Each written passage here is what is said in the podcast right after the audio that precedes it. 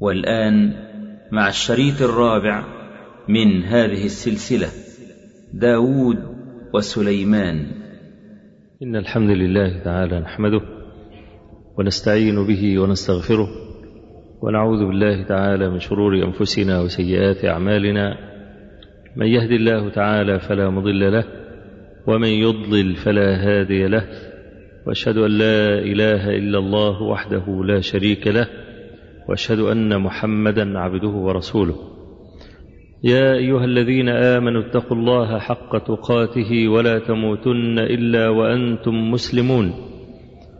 يا أيها الناس اتقوا ربكم الذي خلقكم من نفس واحدة وخلق منها زوجها وبث منهما رجالا كثيرا ونساء واتقوا الله الذي تساءلون به والأرحام إن الله كان عليكم رقيبا يا أيها الذين آمنوا اتقوا الله وقولوا قولا سديدا يصلح لكم أعمالكم ويغفر لكم ذنوبكم ومن يطع الله ورسوله فقد فاز فوزا عظيما أما بعد فإن أصدق الحديث كتاب الله تعالى وأحسن الهدي هدي محمد صلى الله عليه وآله وسلم وشر الأمور محدثاتها وكل محدثة بدعة وكل بدعة ضلالة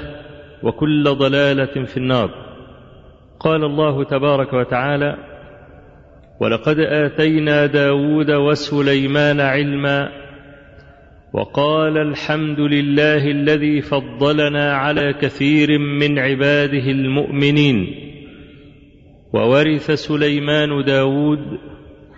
وقال يا أيها الناس علمنا منطق الطير وأوتينا من كل شيء.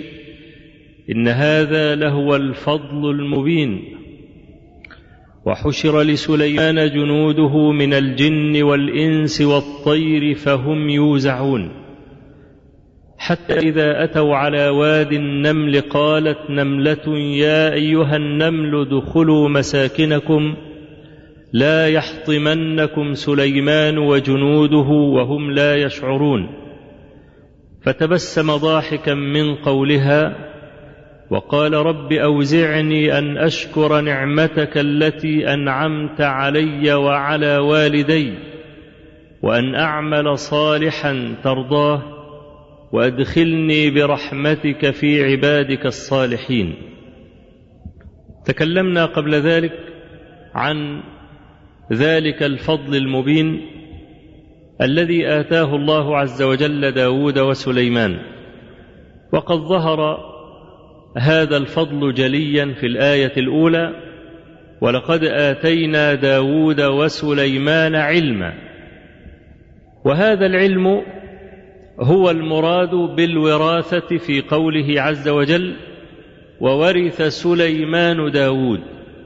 فهي وراثة علم ونبوة وليست وراثة مال كما ينسب إلى الحسن البصري رحمه الله. أولا لأن داود عليه السلام كان متزوجا بمئة امرأة. وله من كل امرأة أولاد وإذا كان الميراث مالا فلا يختص سليمان عليه السلام به دون جميع إخوته. فلم خصه دونهم؟ لو كان مالا لاستوى الكل فيه. ثانيا لو كان مجرد وراثة لما كان في الكلام معنى فلو قال القائل مات فلان وورثه ولده لم يكن للكلام معنى إذ أن كل ولد يرث أباه فلم يبق إلا أن يكون ميراث النبوة كما قال زكريا عليه السلام وإني خفت الموالي من ورائي وكانت امرأتي عاقرا فهب لي من لدنك وليا يرثني ويرث من آل يعقوب واجعله رب رضيا.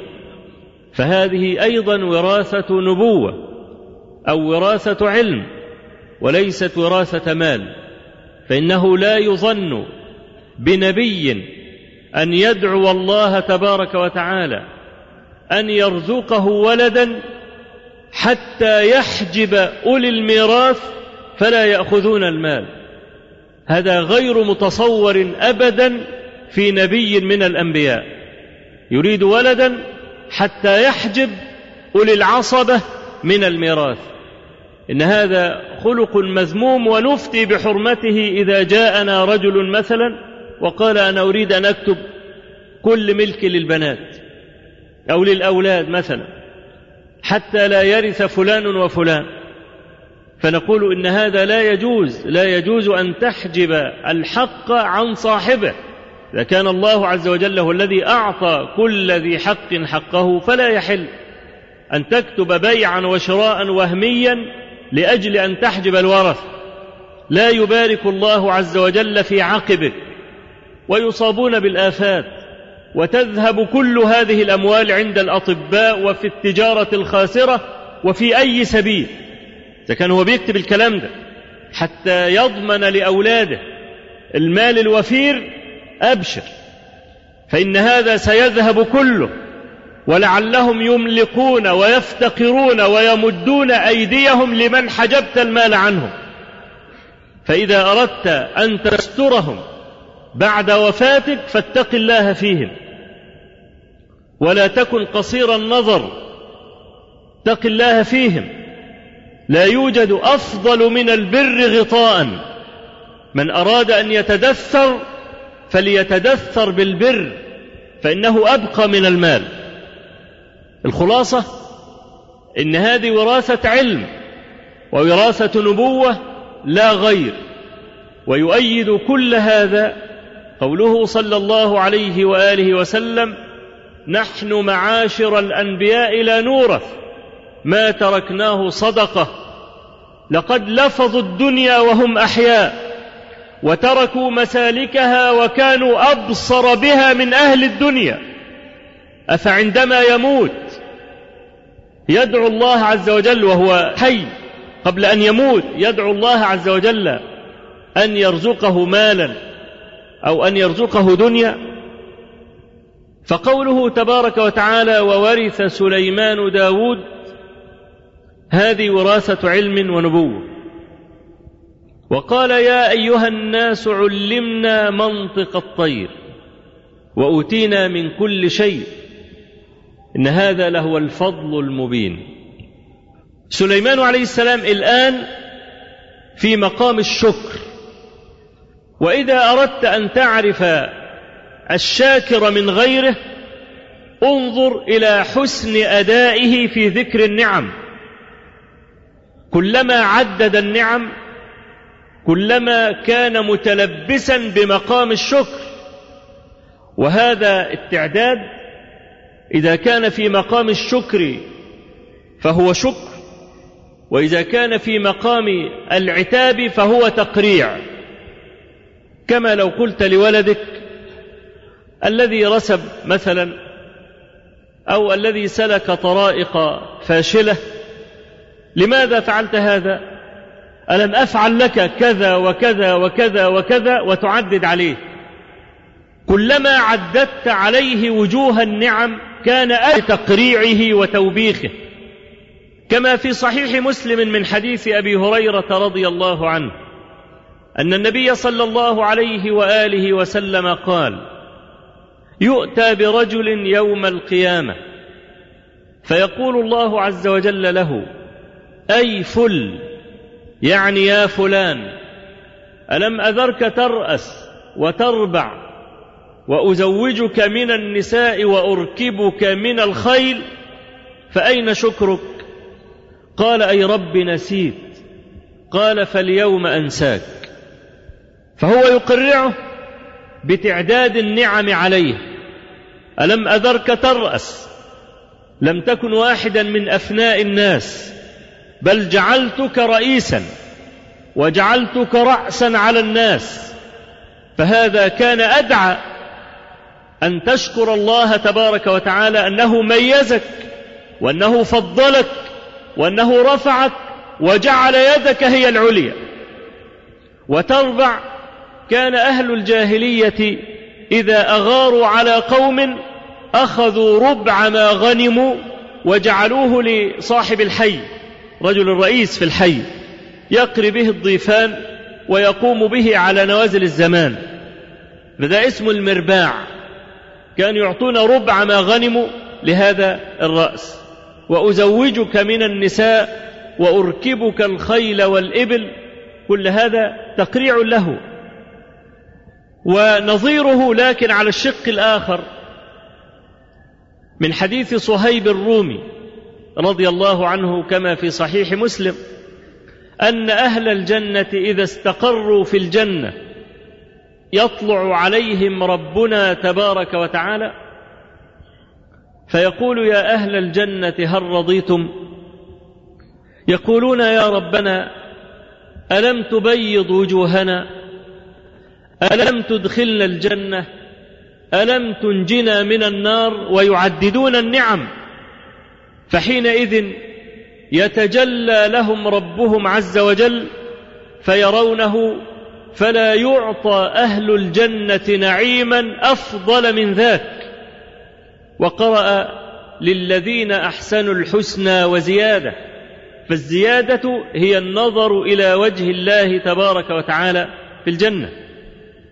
وأيضا روى الشيخان من حديث عبد الله بن زيد أن النبي صلى الله عليه وآله وسلم لما انتهى من غزوة حنين وأعطى المؤلفة قلوبهم ومنع الأنصار من هذا العطاء وهذا الفيء. فتكلم بعض شباب الأنصار ولم يرضوا بمثل هذا التصرف وقالوا إن سيوفنا تقطر من دمائهم ثم يعطيها فلانا وفلانا فعاتبهم رسول الله صلى الله عليه وآله وسلم. قال ألم أجدكم ضلالا فهداكم الله بي؟ ألم أجدكم عاله فأغناكم الله بي؟ ألم أجدكم أذلة فأعزكم الله بي؟ وفي كل مرة يقولها يقولون الله ورسوله أمن. وفي حديث أبي سعيد الخدري في مسند الإمام أحمد في هذه الواقعة كلما قال لهم شيئا من ذلك قالوا صدق الله ورسوله. فقال لهم إن شئتم قلتم كذا وكذا وكذا وكذا لأشياء عددها. لم تذكر في حديث عبد الله بن زيد وذكرت في حديث أنس وأبي سعيد في مسند الإمام أحمد. قال رسول الله صلى الله عليه وسلم ألا تقول جئتنا طريدا فآويناك وجئتنا مخذولا فنصرناك فعندما قال لهم ذلك سكتوا فقال ألا ترضون أن يرجع الناس بالشاء والبقران؟ أي البقر يعني. وترجعون برسول الله صلى الله عليه وسلم تحوزونه إلى رحالكم؟ قالوا رضينا. الحاصل إن مسألة تعداد النعم في باب الشكر من أعظم الشكر. فسليمان عليه السلام يعدد يا أيها الناس علمنا منطق الطير أي يعرف لغات الطير جميعا. وأوتينا من كل شيء من كل شيء. وهذا أيضا لفتة لطيفة تلتقي مع قوله وفضلنا على كثير من عباده المؤمنين ثم لهج بهذا الشكر وختم الكلام. بأن هذا هو الفضل المبين. ثم ذكر ربنا تبارك وتعالى مشهدا. مشهد أنه جمع له كل رعاياه. حشر لسليمان جنوده من الجن والإنس والطير. فهم يوزعون. يوزعون يعني يرد أولهم على آخرهم وآخرهم على أولهم. أي لهم وزعة. الوزعة اللي هم الجماعة اللي بيحفظوا النظام زي الغفر. أي حد هيتقدم الموكب يرجعوه وأي حد بيتأخر عن الموكب يسوقوه. أدي معنى يوزعون أي لهم وزعة ينظمونهم فلا يسبقون سليمان ولا يتأخرون عنه. واستدل أهل العلم بهذه الآية مع أدلة أخرى على مشروعية وضع حكام على الناس ينظمون حياتهم وينظمون شؤونهم. حتى إذا أتوا على وادي النمل قالت نملة يا أيها النمل ادخلوا مساكنكم لا يحطمنكم سليمان وجنوده وهم لا يشعرون.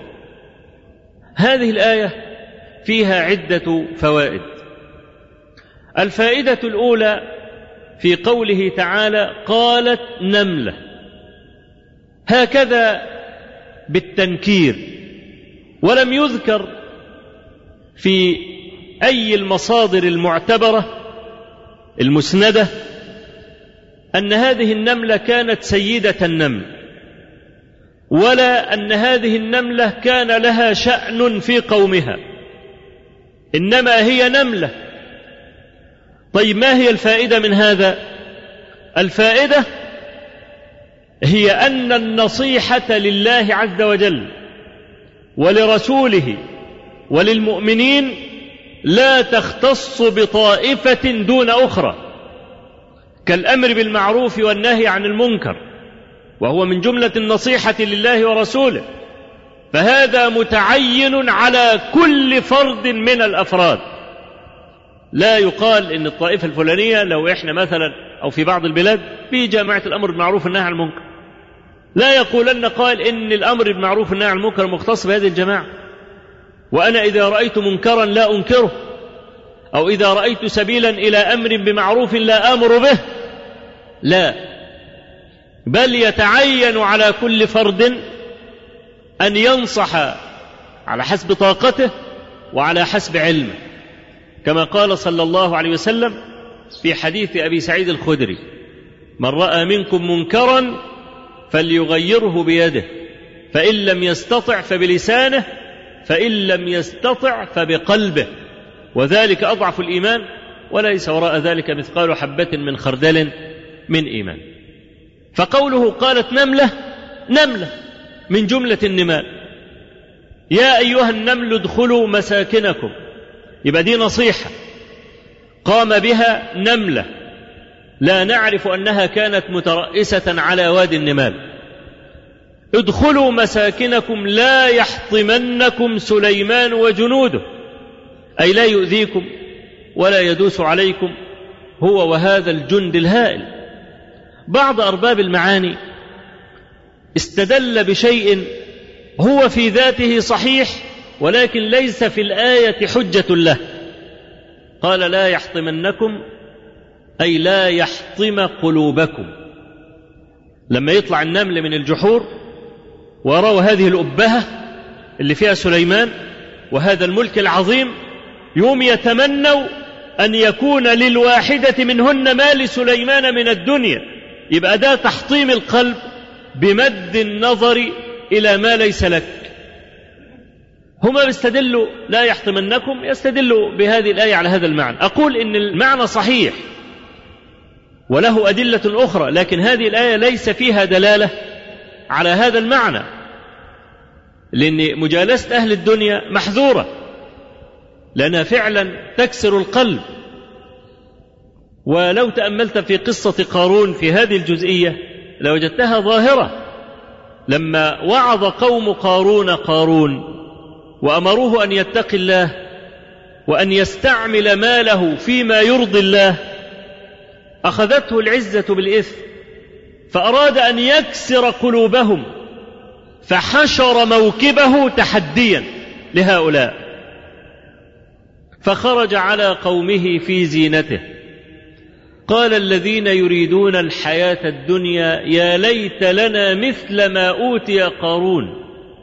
إنه لذو حظ عظيم. لو أن الله عز وجل كشف حجب الغيب لك لما تمنيت نعمة حجبها عنك وبذلها لآخرين. لو كشف لوح الغيب لك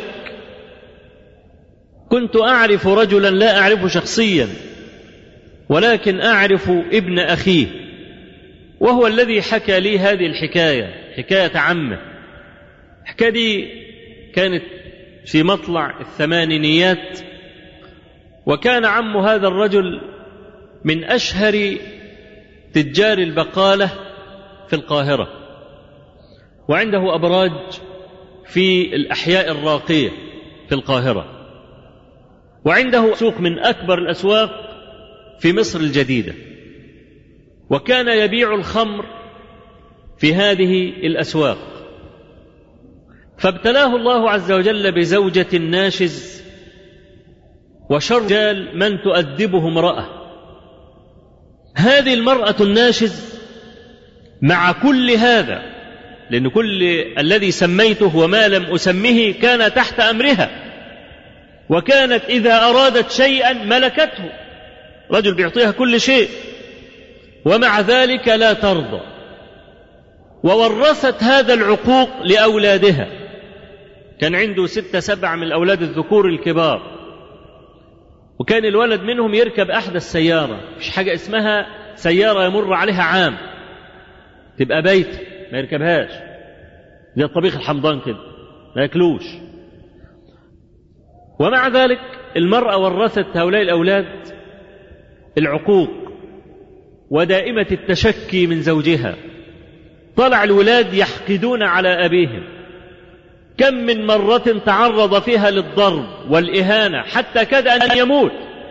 وهددوه أنهم سيقتلونه ليأخذوا هذه الأموال. وفعلا عاين هذا المسكين بعض أولاده يريد أن يقتله. فماذا كان يفعل؟ وهو يركب أحد السيارة. إذا أراد أن ينام لا يستطيع أن ينام في برج من هذه الأبراج. إنما كان يقود السيارة ويفضل ماشي بها في شارع القاهرة. فإذا رأى سيارة تتبعه يظل ماشيا ويفضل يلف حتى يطمئن تماما أنه لا أحد يتبعه يغلق السيارة من الداخل وينام على الكرسي.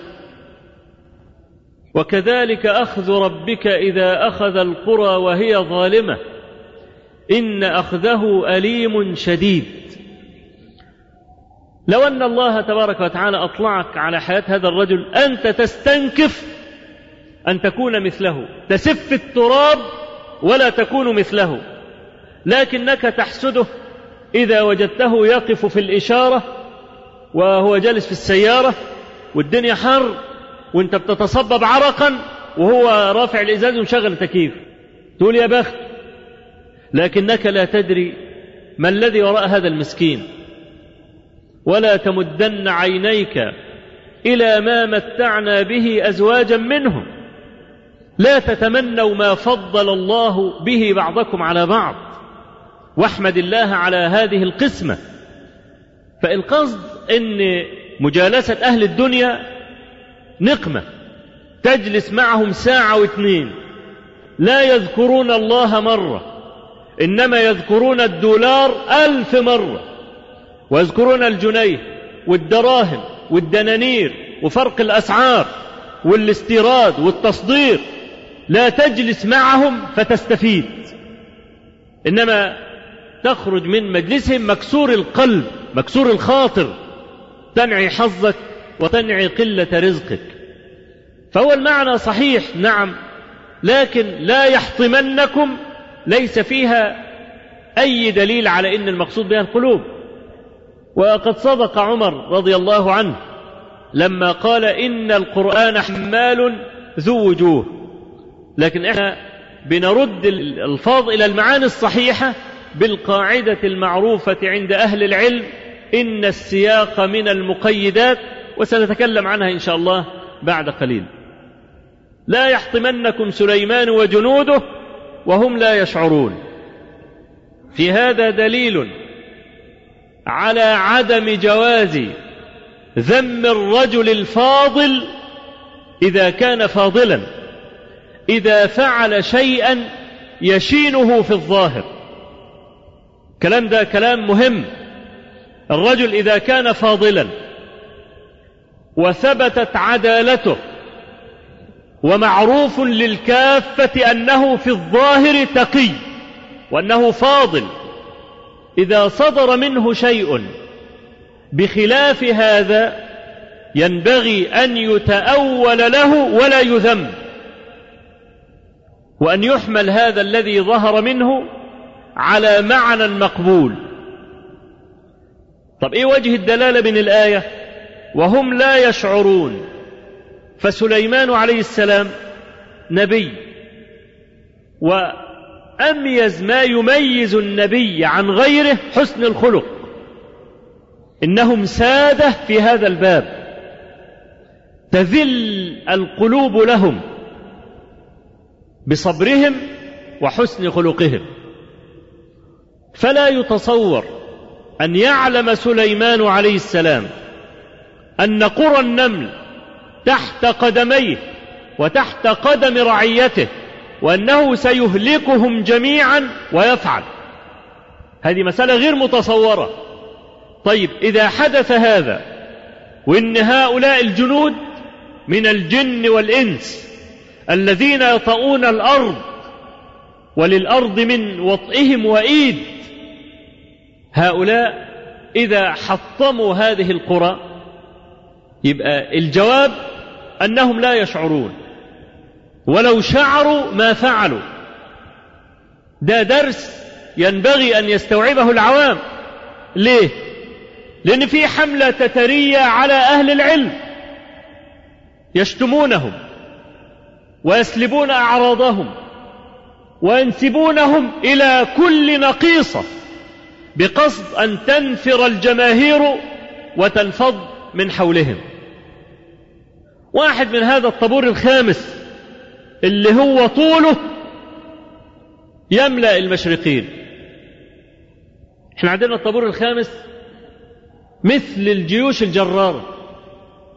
تواصوا على حرب أهل العلم. واحد منهم مطلع كتاب عنوانه مشايخ مصر بين نفاق الحاكم ونفاق الله. يبقى مشايخ مصر كلهم واحد من اثنين. يا إما ينافق الحاكم يا إما ينافق الله. ليس فيهم خير. الكلام ده حق الكلام ده حقيقي. وتكلم عن فضلاء في هذا الكتاب. وسلب أعراضهم. واستهزأ بهم. والله الموعد. لأنهم فعلا ضعفاء. لا يملكون حولا ولا طولا مع هؤلاء في الدنيا لكنهم يملكون الركن الشديد الذي استجار به لوط. لو أن لي بكم قوة أو آوي إلى ركن شديد قال النبي صلى الله عليه وآله وسلم يرحم الله أخي لوطا قد كان يأوي إلى ركن شديد. ألا وهو رب العالمين تبارك وتعالى. ليس مهما أن يتكلم هؤلاء.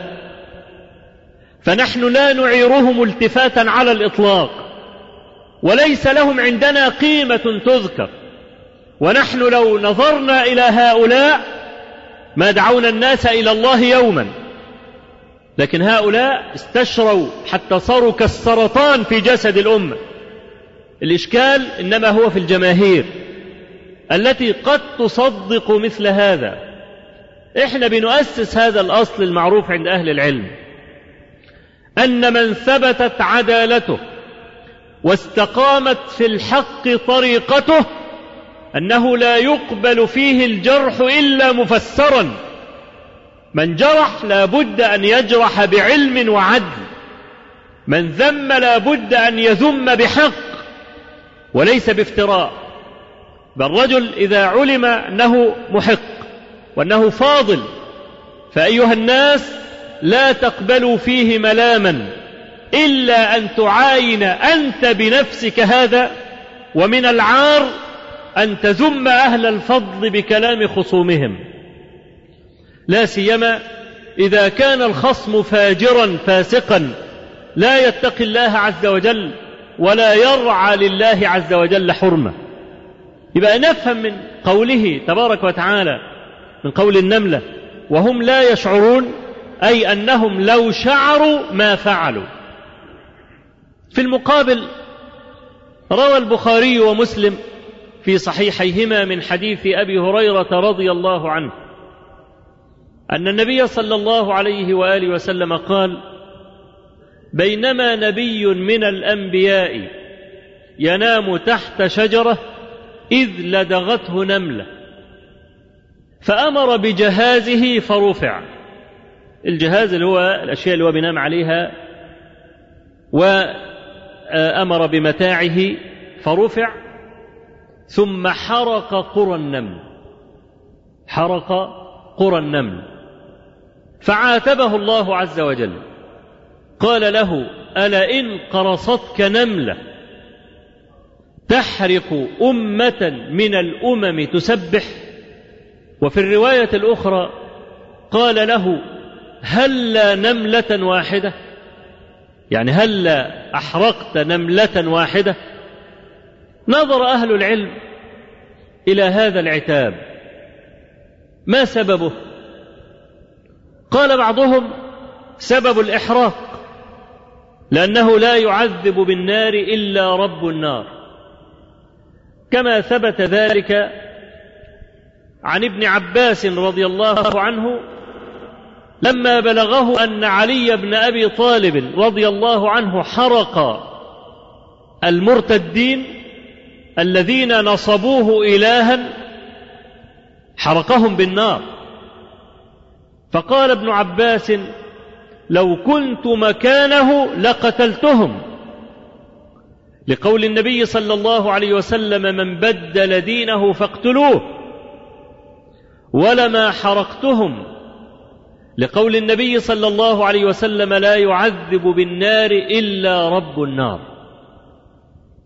ولكن الكلام ده في نظر لأن هذا في شرعنا. فلا يمتنع أن يكون في شرع من قبلنا.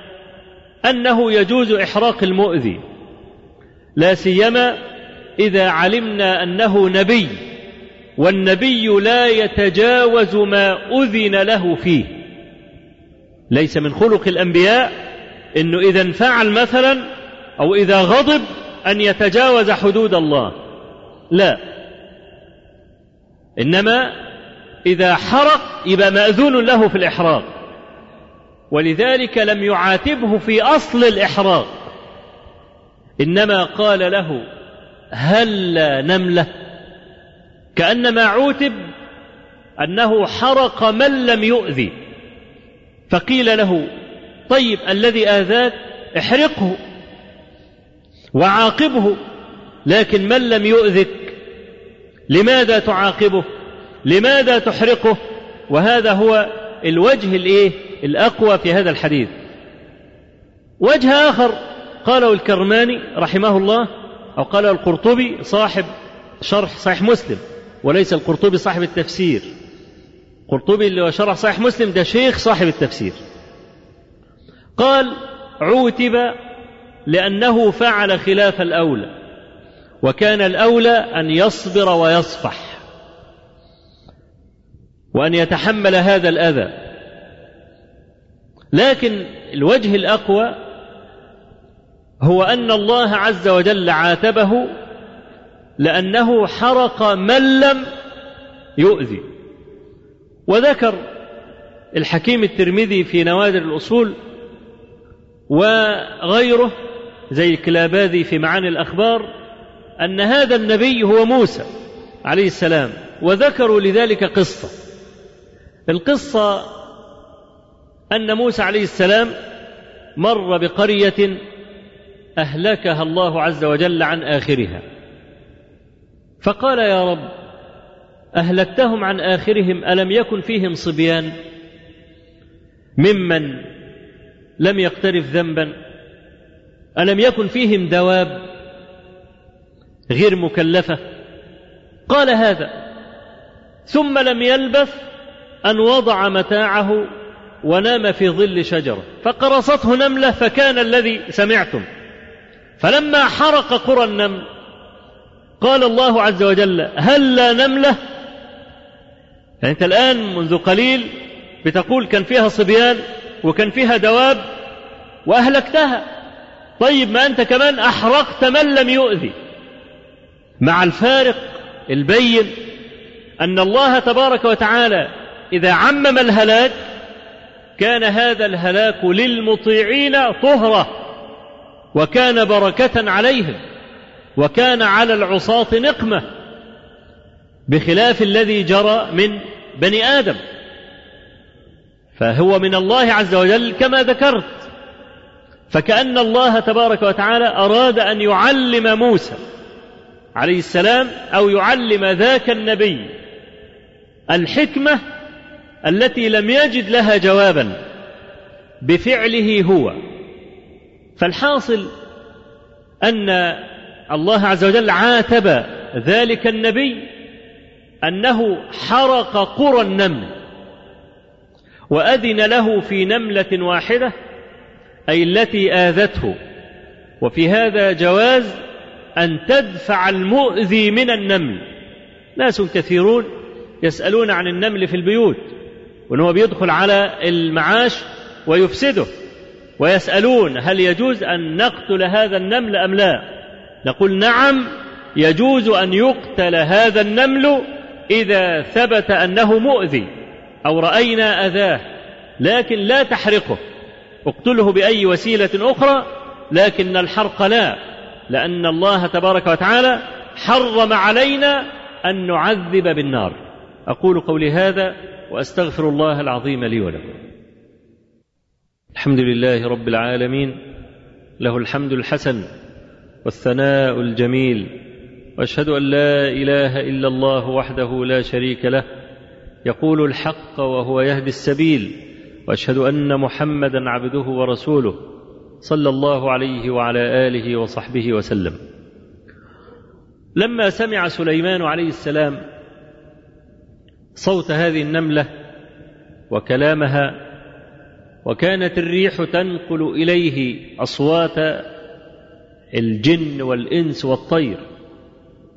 لما سمع هذا قال الله عز وجل فتبسم ضاحكا من قولها فقوله ضاحكا دلتنا على أن سليمان عليه السلام لم يغضب.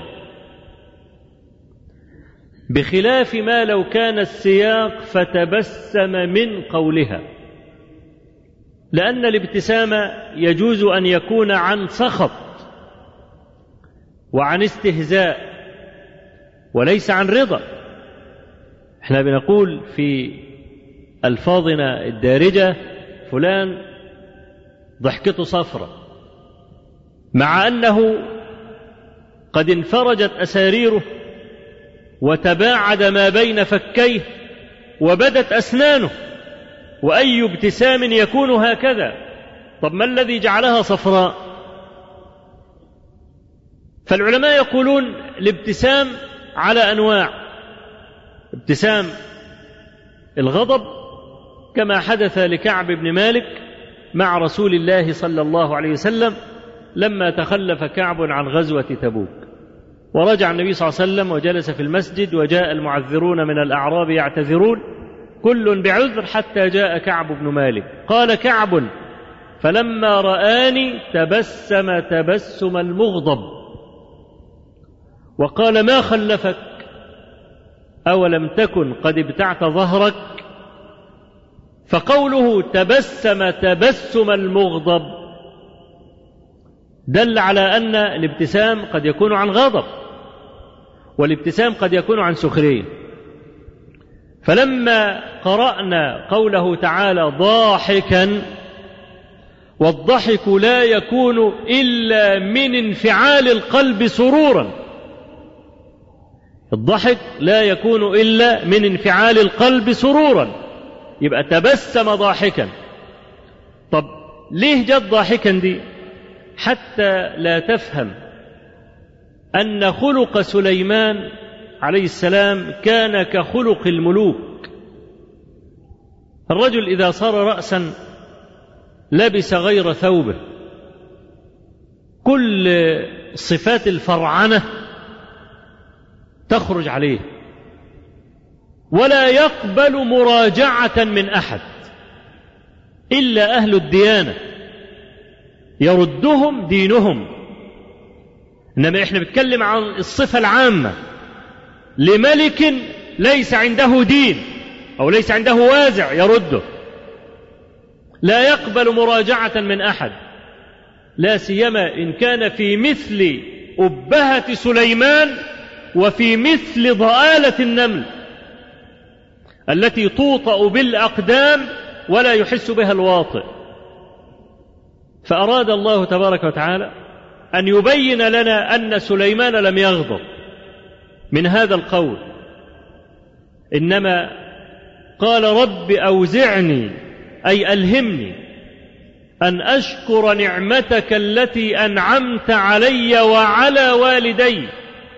وده من وفاء الابن أنه لا يدعو لنفسه بدعوة إلا دعا لوالديه مثلها.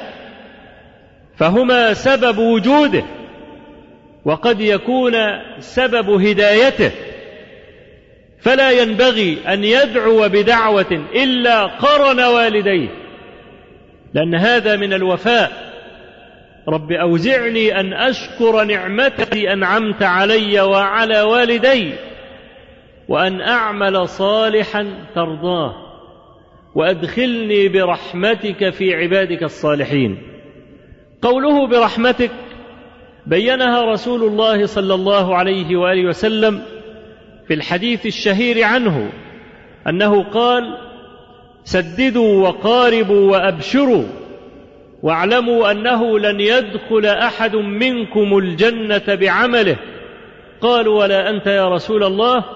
قال ولا أنا إلا أن يتغمدني الله برحمته. نسأل الله تبارك وتعالى أن يتغمدنا وإياكم برحمته. وأن يتقبل منا أعمالنا بفضله ومنته. اللهم اغفر لنا ذنوبنا وإسرافنا في أمرنا وثبت أقدامنا وانصرنا على القوم الكافرين. اللهم اجعل الحياة زيادة لنا في كل خير واجعل الموت راحة لنا من كل شر. اللهم قنا الفتن ما ظهر منها وما بطن. اللهم لا تجعل الدنيا أكبر همنا ولا مبلغ علمنا ولا تجعل مصيبتنا في ديننا. ولا تسلط علينا بذنوبنا من لا يخافك ولا يرحمنا. رب آت نفوسنا تقواها وزكها أنت خير من زكاها. أنت وليها ومولاها. اللهم اغفر لنا هزلنا وجدنا وخطأنا وعمدنا وكل ذلك عندنا وفي الختام تقبلوا تحيات إخوانكم بدار المنار للإنتاج الإسلامي والتوزيع. سائلين الله جل وعلا أن ينفعنا بما علمنا وأن يعلمنا ما جهلنا. أخي الكريم لا تنسنا بدعوة طيبة بظهر الغيب ليقول لك الملك ولك بمثلها. والسلام عليكم ورحمة الله وبركاته.